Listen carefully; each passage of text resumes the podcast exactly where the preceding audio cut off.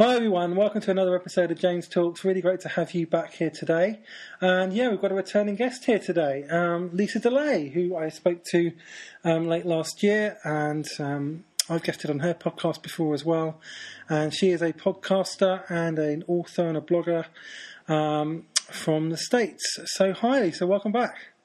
James, it's so nice to be back. I'm honored that you'd have me back on. Always.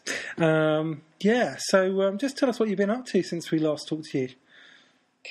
Well, I'm doing my podcast, Spark My Muse, which comes out twice a week on Fridays and Wednesdays. And it's heard in 147 countries, and it's a lot of fun and a lot of work, and it's keeping me busy. And late mm. last year, I did a book about discernment and decision making and finding your way using the lens of Ignatian spirituality from 400 years ago, kind of as the mm. context for for that. And so that's kind of what's been keeping me busy, as well as the few odd jobs to sort of fund the podcast. yeah, yeah, obviously, yeah.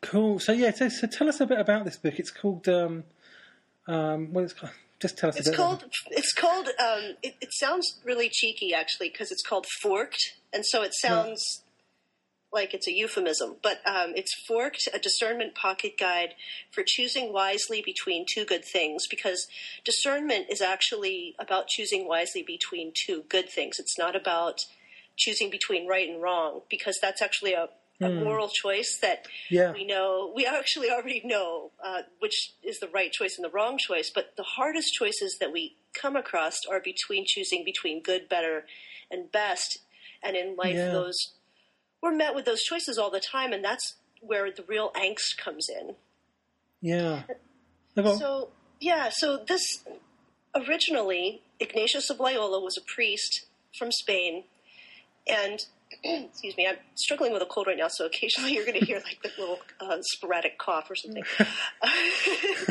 but um, Ignatius of Loyola was, before he was a priest, he was a soldier and came from a very wealthy family and got terribly, terribly hurt on the mm. battlefield and had a lot of time to think.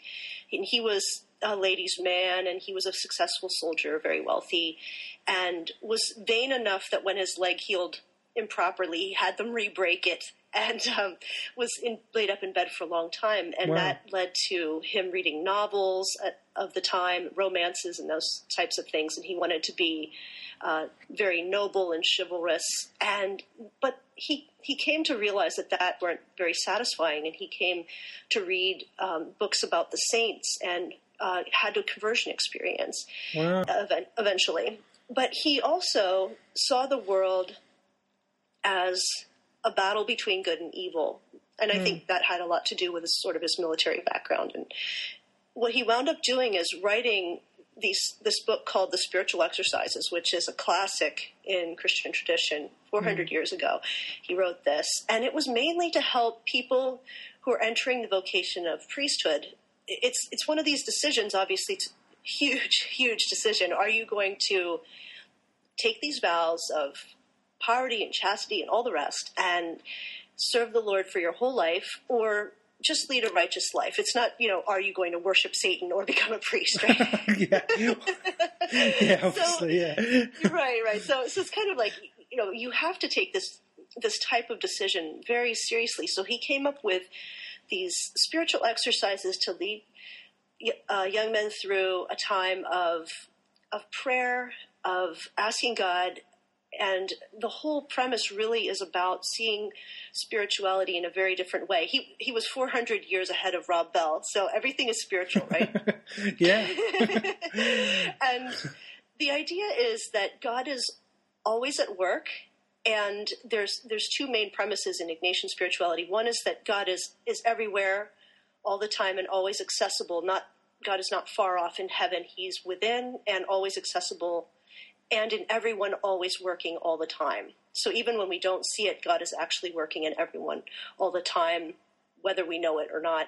And also that God, that our main project in life, if you will, is to help God heal the world. And so those two things are the main wow. things to realize of life, right? So you could mm. say uh, to to sense God, or you could say to sense love in all things, and to uh, work with love, divine love, to bring healing into the world. And so those are the two main premises of, of Ignatian spirituality. And then with those things, you connect with God in prayer and with your whole body, mind, spirit, and all these different sorts of prayer forms and exercises to work through a decision process. So nothing's left out. You use your intuition, you use imaginative prayer. There's all these different exercises he includes. And when I worked through them in my own decision making with my own spiritual director, I thought, this is a treasure trove. Why doesn't anyone know about this?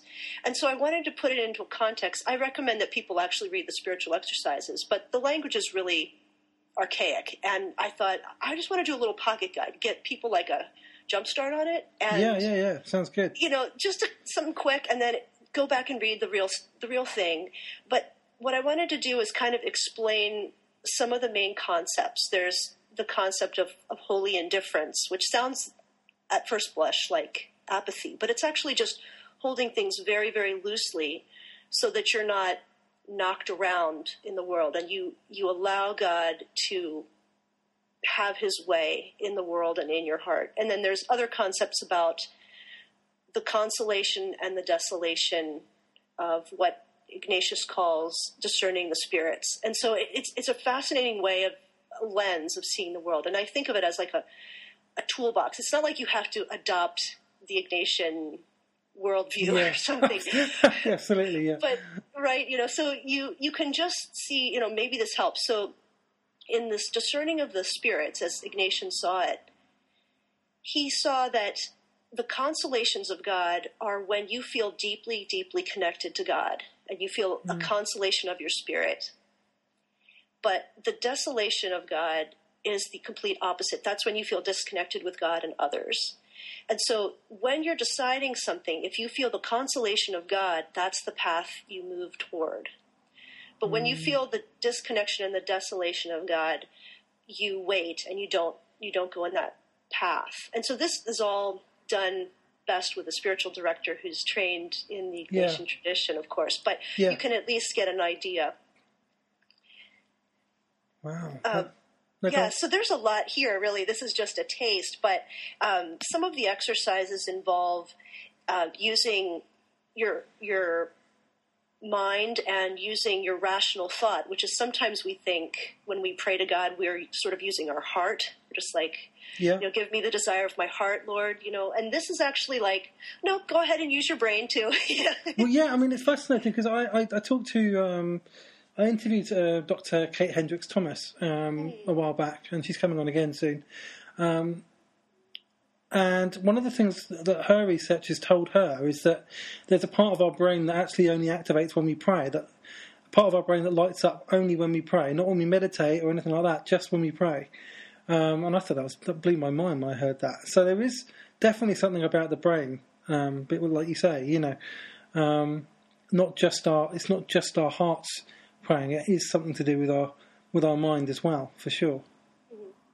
Yeah, and another thing I really was terribly impressed by in this way of thinking about decision making, discernment, and finding your way is the gift that we have in our bodies that we don't always think about when we pray. So, one mm. of the mm. spiritual exercises is to fully realize the sensations and the feelings in your body as you're praying. And I don't know if you've ever done that or not, but I hadn't really even thought about it. Um, so, so yeah. what you're doing is when you're praying, or you're just listening mostly, you're just waiting on the Lord. And mm. as you're thinking about your decision and the path you're choosing, you're just taking an inventory of all the bodily sensations in your body. And that might sound woo woo or weird or like you've never done it before. But I was noticing, and my spiritual director was was kind of helping me through it. You know, she was saying, now a lot of times when you come to a decision that's the right decision, you'll feel a very expansive feeling in your body, and you'll feel like it's easier to breathe. But when you're anxious and it's the wrong decision, and somehow you know it on an intuitive level, you'll feel very tight in your body and you'll you'll actually be holding stress in your body and mm, it's true. it's a different feeling and you know something in you on a bodily level knows something that your rational mind hasn't figured out yet. Yeah, that's that's so true. That I mean, I think we, I think I think many of us deep down know that that you know that the mm. people who know us best they can often. Mm. You know, they can often see that something's wrong before we can. You know that Yeah. they can see it in our body, in our demeanour, and we think we're fine. We think everything's okay, and then they stop and ask us, and we and they make us think. You know, like, you know, come on, what's what's going on? You know, Yeah. and, and then we have to stop and think about it, and then we see what what they've seen all along. Mm-hmm. Yeah, and I've I've been praying over things sometimes, and and I'll think I'll be out of my body and in my head, so to speak. You know, I'll be thinking and thinking and thinking, and then I'll mm. think, okay, now what's my body going through right now? Then I'll notice my toes are kind of crunched and curled up, and I'll notice I'm not really fully breathing with my entire lungs. I'm just kind of shallow mm. breaths, right? Yeah, and I'll think, wow, I I've got to get sort of back into my body and relax. And it's interesting. I'm heading down this road, making this one decision, but clearly my body isn't comfortable with it, and I'm going to have to give that over to God and just wait on this decision until I feel the consolation of God with it, the connection. And right now, I'm actually not it's not okay yet. It's not okay to move toward this yet. And that's part of the kind of inviting God into every single little piece and part of our lives because we have this terrible tendency to keep God outside as if God is not within, right? yeah, yeah. you know, he's over there or Yeah, she's that's over right. there. Yeah, you know, yeah. it's over there. Yeah, over there, out outside of me. You Yeah. know, oh, there's me and then there's God. You know, um, rather than the kind of integrated spirituality, kind of um, that we are, that God is part of who we are. You know, Yeah, yeah, exactly.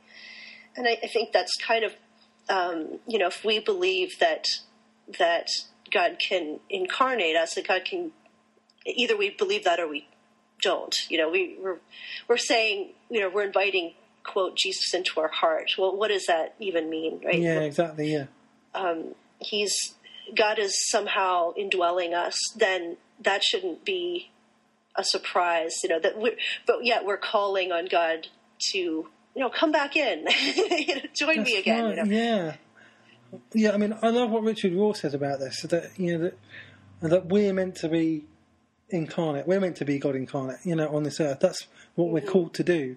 You know, and Jesus came to show us what that looked like to be incarnate. You know, um, um, that's. I mean, I, I, I love Richard Rohr, but um, yeah, I think that's. Tr- but I think that's true, and that's what you're talking about. Yeah, and and I think this is actually just a very very old idea. Um, it's at least 400 years old, but I'm sure Ignatius is drawing on much older things and of course biblical things. And another prayer form that a lot, that helps a lot of people, and, and this isn't the kind of thing where you have to go through every single exercise and do every single thing. You just use different exercises until you find your way, and you know move on from there. And these kind of spiritual exercises aren't, um, you know, they're not rules; they're just tools. Right? Yeah. So, Yeah. um, and one of them is um, the use of imagination, and so Mm. that's that's the beautiful creative one that I just love because Mm, I'm very visual and imaginative, and I've always been like that. I've always been had an artistic personality and a creative personality, and imaginative prayer is this huge, deep well and resource Mm. for Yeah. the people of God that I don't know has ever been taught to me uh, about using imaginative prayer. And I don't know if people are afraid of it or think you'll lead you down a bad path. But have you ever done imaginative prayer? Uh, well, I've done something called Lectio Divina, um, which is I don't know. I can't remember if you talked about that in the book, but Yeah. Um, well, not in the book, but it's a very it's very different. That's using scripture, but that's kind of yeah. I've done that, which is basically for people who are listening who don't know what it is. It's yeah. it's basically a, a reading of, of scripture, and you kind of read it. You read it once, and then you try and imagine yourself in the, in you know basically in the passage as a character in the passage, and that you're actually there. And you start and then you start to meditate on like the smells and the sounds and the and the, the atmosphere and, and, the the feelings of people that will be actually in the story. And so you immerse yourself in the story, and it's actually a very very physical thing to do as well, um, as well as a imaginative thing. That it's, but it's a very powerful way of reading scripture. Um, and I can imagine that doing the same thing with prayer is also quite powerful. Um, so yeah. yeah. Yeah, yeah. The way you're describing Lectio actually is more imaginative prayer. It, typically, Lectio involves four four movements, and Yeah, so there's right, yeah. the reading, the reading, which is just like you know out loud. Usually, it Yeah. can be communally or can be individually. Yeah. Actually, at my website, there's there's quite a bit on it. At, at you can go to sparkmymuse.com or lisadelay.com, and I have a have some resources on it. But there's uh, the reading of the scripture, which is usually quite short, and then Hmm. there's the um, so there's let me think about it again because this is like spur of the moment. Yeah, so no, I'm then trying, you, I'm then trying you to meditate, well. Yeah, um, yeah, and then you um, pray, and then you con- contemplate. So contemplatio, which is the last movement, is actually just resting, and it's the inactive prayer. So it's just the waiting on the Lord, the listening, yeah, and the apophatic prayer, which is without words, prayer without words, which is the very restful kind of ending on it.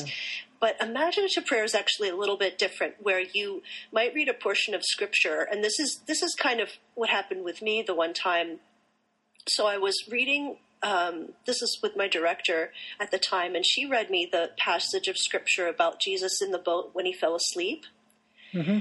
And we went through this. So she read the, the portion and, you know, it was prayerful and quiet, and I closed my eyes, and she read about Jesus in the boat in in the storm, and there's the disciples, and they're trying and trying and trying to get this to the other side of the lake and of the Sea of Galilee, and they're trying and trying. There's Jesus asleep, and they're getting worried, and she's reading me the whole story and she's like now imagine that you're in the boat too do you hmm. see yourself in the boat and i'm like yes i do this is really hmm. easy for me because i'm so visual so i'm it's a movie in my head right yeah, yeah. yeah. So, I know what you mean yeah, exactly. yeah, there I am. I'm in the boat. She's like, okay, are you in the boat? Yes, I am. And do you feel the wind? Yes, I feel the wind. Do you feel the, do you, see, you know, feel the water on you and, and uh, what's happening? And I said, yeah, I'm in the boat. And, you know, I'm kind of praying with it. I'm kind of holding the story. And she said, so where are you in the boat? Are you with the disciples? I'm like, no, I'm, I'm near Jesus. And, and, um, what do you want? She goes, what do you want to do? What's the invitation? What do you want to do? And I said, I want to curl up next to Jesus and, and take a nap with him and just, just be, be near him. She's like, go ahead, do it. Wow. And it was comforting to me because what I was going through was a storm.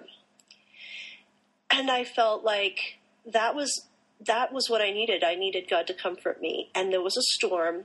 And did I want to be a disciple? I really didn't. I didn't want to fight the storm. I wanted to be right near Jesus and I wanted him to comfort me. And then he could stop the storm when it needed to be stopped. And I didn't have to worry about it. I could just be right near him. Hmm. And that kind of imaginative prayer and that kind of comfort couldn't have happened more deeply and profoundly. And when you experience it visually and in your imagination it's very rich. And so um, imaginative prayer is you know something that might not be great for everybody but for me at different times and in decision making times it's it's a very beautiful and um, you know rich tradition that people are you know invited to tap into if they like Wow, that that sounds amazing. It really Mm. does. Um, yeah, so I was going to say actually, I mean, how is I mean, how have these practices kind of practice? I mean, can you share an example of maybe a decision you've had to make where these kind of um, where these practices have been helpful in making that decision? There have been I, I use them all the time in in almost every every decision from big ones to little ones I use them all the time in one way or another because it's it used to be something that I would access in in really um, in really sort of formal ways and now it's almost second nature because what happened is I don't think about God as separate separate from me at, this point. I'm much more of a contemplative um, spiritual person. It's much more in the mystic category, which is going to, for some people, be like, what does that even mean? Is she some kind of weirdo witch? But, but a mystic, a Christian in the mystic tradition is much more uh, embracing of mystery, and I think of God as as ever present in maybe how Brother Lawrence might. Like I don't think of myself as separated from God. So I don't. Um, it's it's a little bit like prayer without ceasing in, in a sense of. I don't think of God as in heaven, and I don't think of God as a man with a beard or as human. And so when I go to make a decision, I can just kind of slip right into one of the exercises. So it's a little different for me because I've spent so much time with with the exercises and with this sort of way of seeing the world that it's very routine for me. And for other people, it might not be like that. So um, trying to think of an instance where this might where this might happen that, that would make sense to people. So um, what what really helps is in terms of empathy, um, for instance, if I'm if I'm in a situation mm-hmm. and um, I see that somebody needs something, right? I can sense that the consolation of God in my spirit, and that's kind of like a. It's almost like a. Um, how I see things working is that you don't really find God, and doesn't God doesn't really find you. You just have a series of a waking up to God. And so as you continue to wake up, you understand the consolations of God more and more deeply. And it doesn't mean that you're not going to go through rough times or feel desolation. Uh, you certainly will, and you'll still go through dark night of the soul periods where God seems very, very silent and things seem very, very obscure. Mm. But the consolation of God is this connection with God that you don't feel gets um, severed. You just feel uh, it's it's hard because it, it doesn't really have words. It's it's kind of like um, I know what you mean. I think a oneness. It's like a oneness, and so yeah. For instance, if someone's suffering, you can kind of feel this consolation of the spirit. And I realize as I'm saying this, maybe people are going to be listening, and be like, she might need medicine.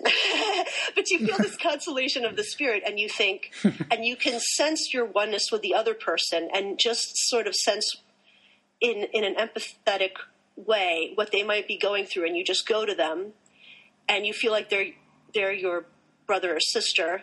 And yeah. you just go in, uh, you see God in that other person in, in a sense. Do you know what I'm saying? Yeah, absolutely. So, yeah. Right. So you know yeah, I could go to my car right now, or I could go to that coworker and just say, "Hi, how are you doing? What what's going on with you? you, you is something, is anything wrong?" And so, like, yeah, you, good, better, or best. So, I could go to my car and just drive home, or I could go over to this person, and I know that they're a little down, and the the consolation in my spirit, I'm sensing this something in my spirit that says the spirit in me and the spirit in them there's something going on there, so I just follow that thing. And it's I think a lot of people are moved by the spirit too. It's I'm not I'm not unique. you just are you just tune in, you just dial in. That's exactly the metaphor I was thinking about. It sounds right. like it sounds like you are tuning in to mm. something which is already going on. Yes, yes. And something which is um, obviously it's the spirit of God, but I think it's yeah. it's almost more than that in the sense in that um, the kind of spirit that we that we give off in, in terms of. I don't I don't want to use the word energy because that sounds a bit hippie, but but I think but I, I think you know, know what I mean that we give off that we give off we give off a presence. I mean, some people kind of you when you're around them, you kind of instinctively feel unsafe or uncomfortable without, and you don't know why. Or some people you just feel completely safe, completely um, loved, accepted, and you don't somehow you, and you don't know why, even if you've never met them. You know, um, right, right. And, I, and think, I think if we if we think of God as the source, there isn't a place that God isn't. However, yeah. the ego and the shell gets in the way. So the ego and the pain and the hurt creates this shell around that source, and you kind of can't get to it sometimes, right? Yeah and and then other times you'll get you'll see a crack and you'll see that real thing there that source there and god is in all things and i know that might sound not evangelical i'm sorry to those who might be offended by that well. but um but i think that if you if you really pay attention you're going to see it too and you see it in kids where they haven't gotten an ego yet and they haven't gotten their Yes. shell and they're hurt yet and you'll see it Yeah. and if you really see people at a weak moment when true. they're suffering and their shell is down or cracked and you can see in there you'll see it too and it's just once you see it you can't unsee it like like rob bell says i think i think that if we're really being honest this is a thing that transcends politics and religion and everything else and and that's part of what why i don't talk too much about doctrine and dogma and and all the rest is because I want to get down to something very fundamental, and that really bridges into, I think, um, mysticism, which, which I guess you could. That's not uh, maybe a great word, but I'm not sure what else to use. But mysticism crosses all the boundaries. Is is more of a base level thing that we're talking about. I'm not sure what other word to use, but essentially, what we're talking about is uh, the reality of God, or whatever you want to call what's really going on Yeah. and making sure we are truly embracing that divine love and really living it out. And we're not going to get it right. I absolutely do not get it right, and I make mistakes.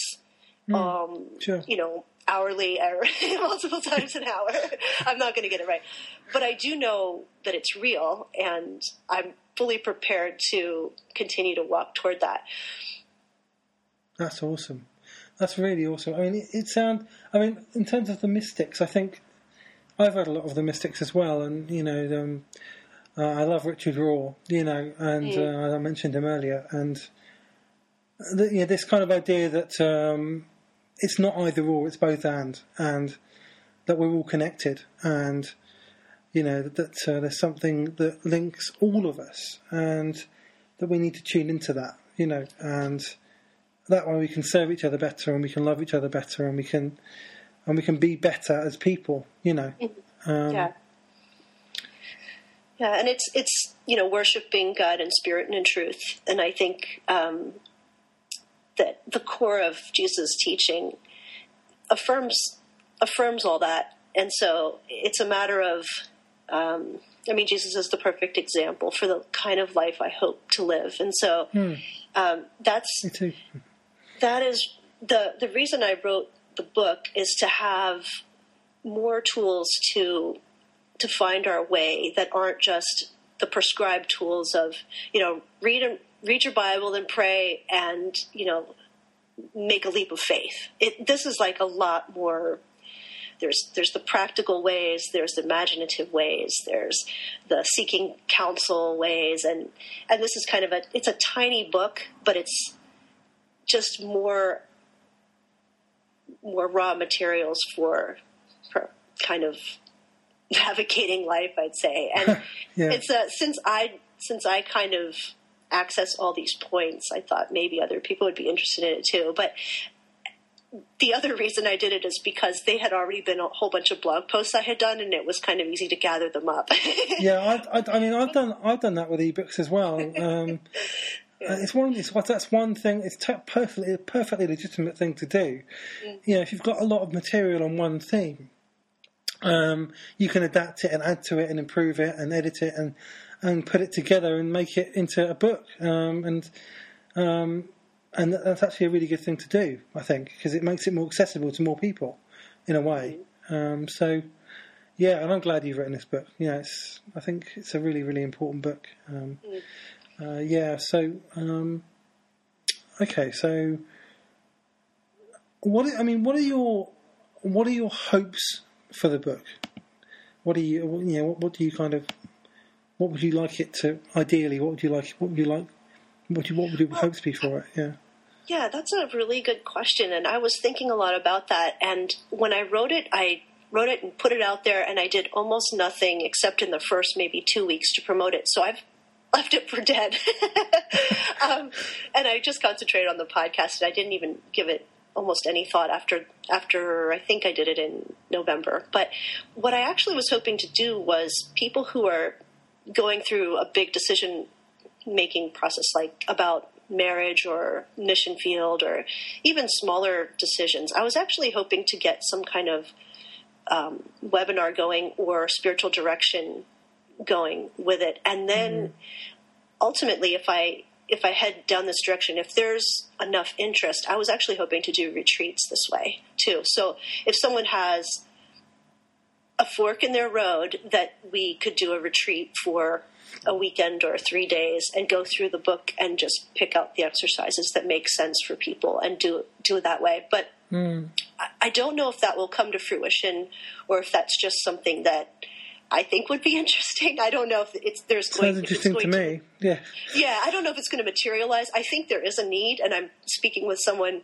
Um, I'm going to be working on a project with somebody who's about 20 minutes away from me, who has a retreat space that's beautiful, and I'm going to be maybe in collaboration with him to get something going. But that's kind of that's not going to be access for everybody out out there on the interwebs or anything. But locally, that might happen as far as a retreat space for someone who's at an important fork in the road, and they're they're thinking, you know, both both choices are equally good, or mm.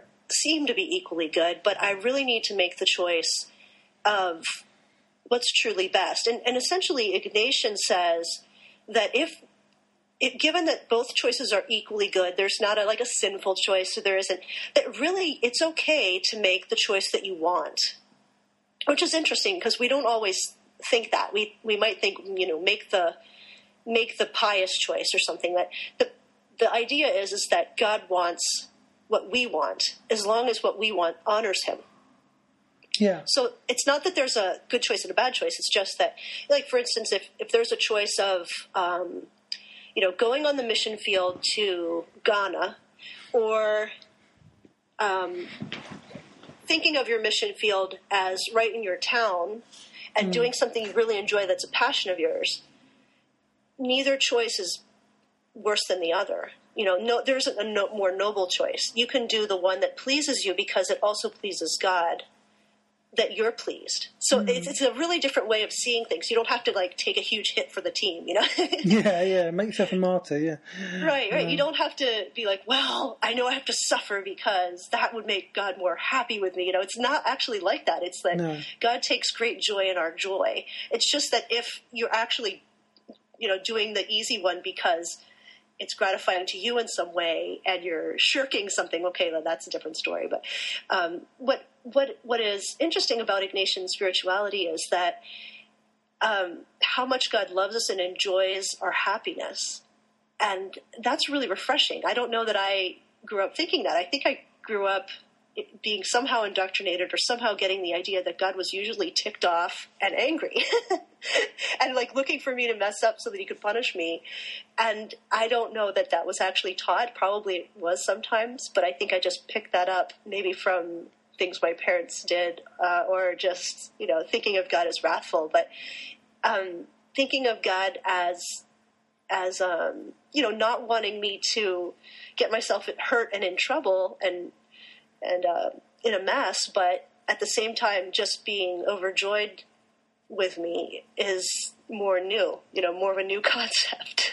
yeah, it's, it's, uh, this is something I talk about as well. I mean, it's, it's so difficult.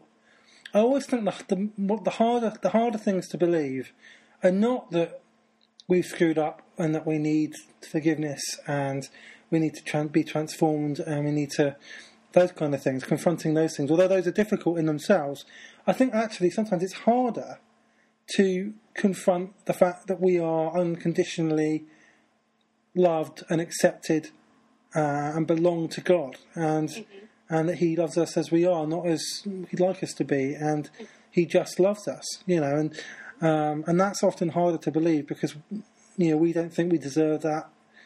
We know ourselves, we know what we've done, and we think, you know, why would somebody love me that much? You know, I don't right. deserve that, and it's and it's uncomfortable.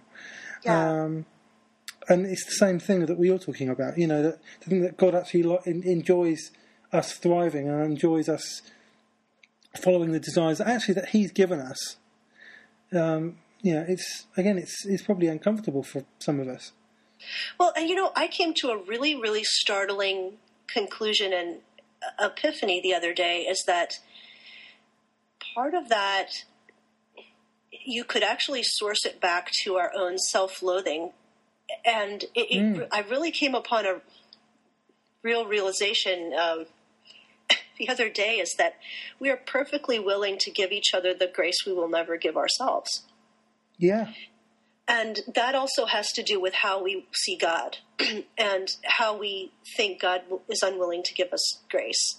And so it was it was really a sort of a start and conclusion because we're perfectly willing to um, say God loves you to someone, but you know to sort of point at ourselves and say God loves you is feels really weird and creepy and unfamiliar, and I don't know that we would even feel comfortable doing that. But that's where it has to start, or we're mm. never really going to be able to, you know, come home. It's it's like a homecoming that we would actually think of God as it as we should. Yeah, exactly. Yeah, and you know, grace is where it all begins. You know, it's it has to be, and, and that's that's the challenge, isn't it, for all of us? Yeah, absolutely. Yeah. Well, this is fantastic. Um, I'm sure lots of people are going to want to read the book after hearing you talk about it today. Um, so, uh, what, what's kind of what's up next for you? What's the next kind of the work that you're involved in? Um, obviously, you've got the podcast, as, uh, which is which is still going, and and things. And is there anything else that kind of creatively that you're up to at the moment? Um, as far as the, it's mostly the podcast. What I'm working on is it's it's twice a week, but I've also done something that's extra for Soul School. Is the thing I put out on Wednesdays. It's kind of my own teaching. You could say it's sort of a shorter format, maybe 10 minutes, 10, 15 minutes. And then for people who enjoy that sort of thing, what I've done is a varsity club, which is kind of the lesson based on that lesson. And that's for sponsors of the show who can sponsor it for like $5 a month or more that actually includes a video lesson. What I actually hope to do from that, excuse me, video lesson and a worksheet with reflection questions and all kind of extra stuff. And also with that, you can meet with me for 15 minutes each month, one to one, like a Skype call. And and then if there's that's not enough time, I can like have a consultation time and at, a, at some kind of a discount or something like that. I haven't worked out that yet because there hasn't been it's just come out recently. So what I actually hope to do is move into sort of a webinar class and get that up and running maybe in the fall.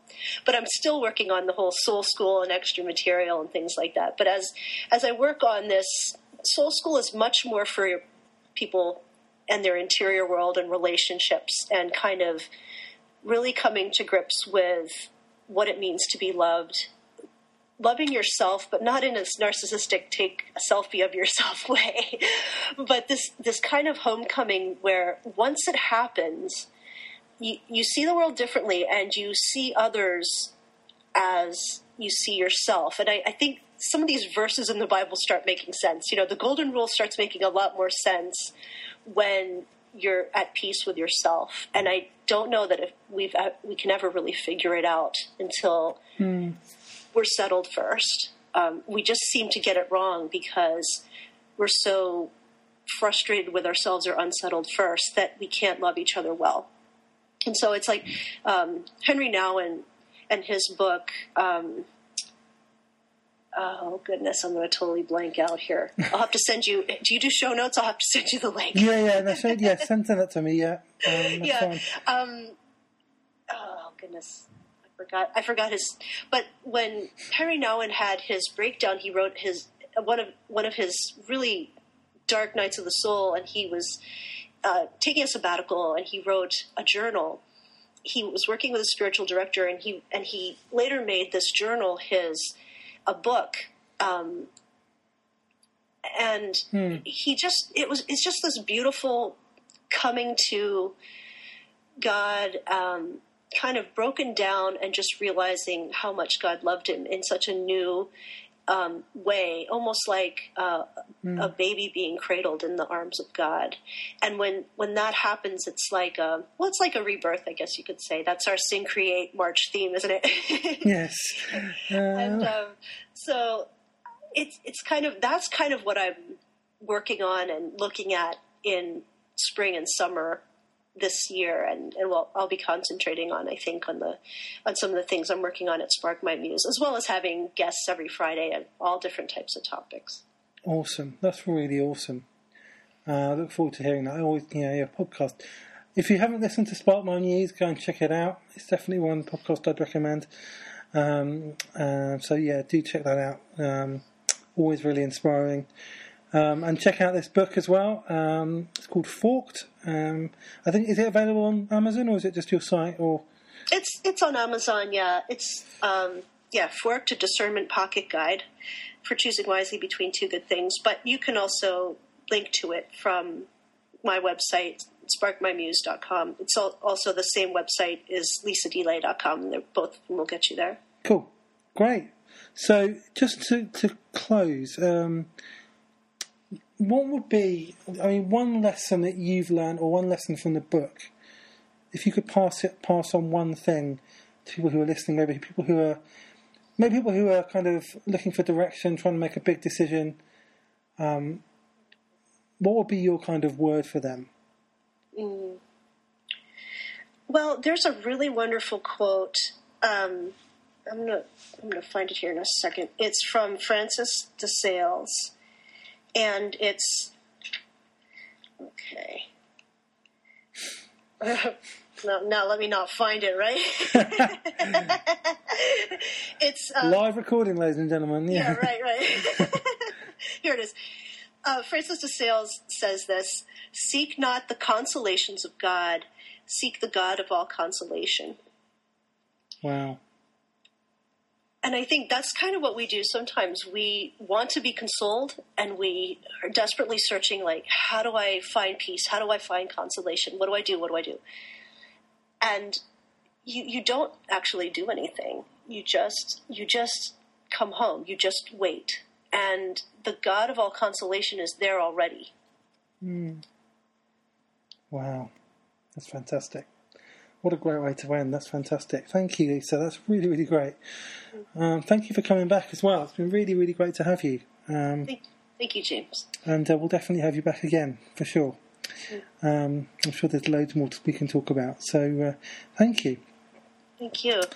Um, okay, and uh, that's it for this week, everyone. And I hope you have a great week. And uh, we'll talk soon.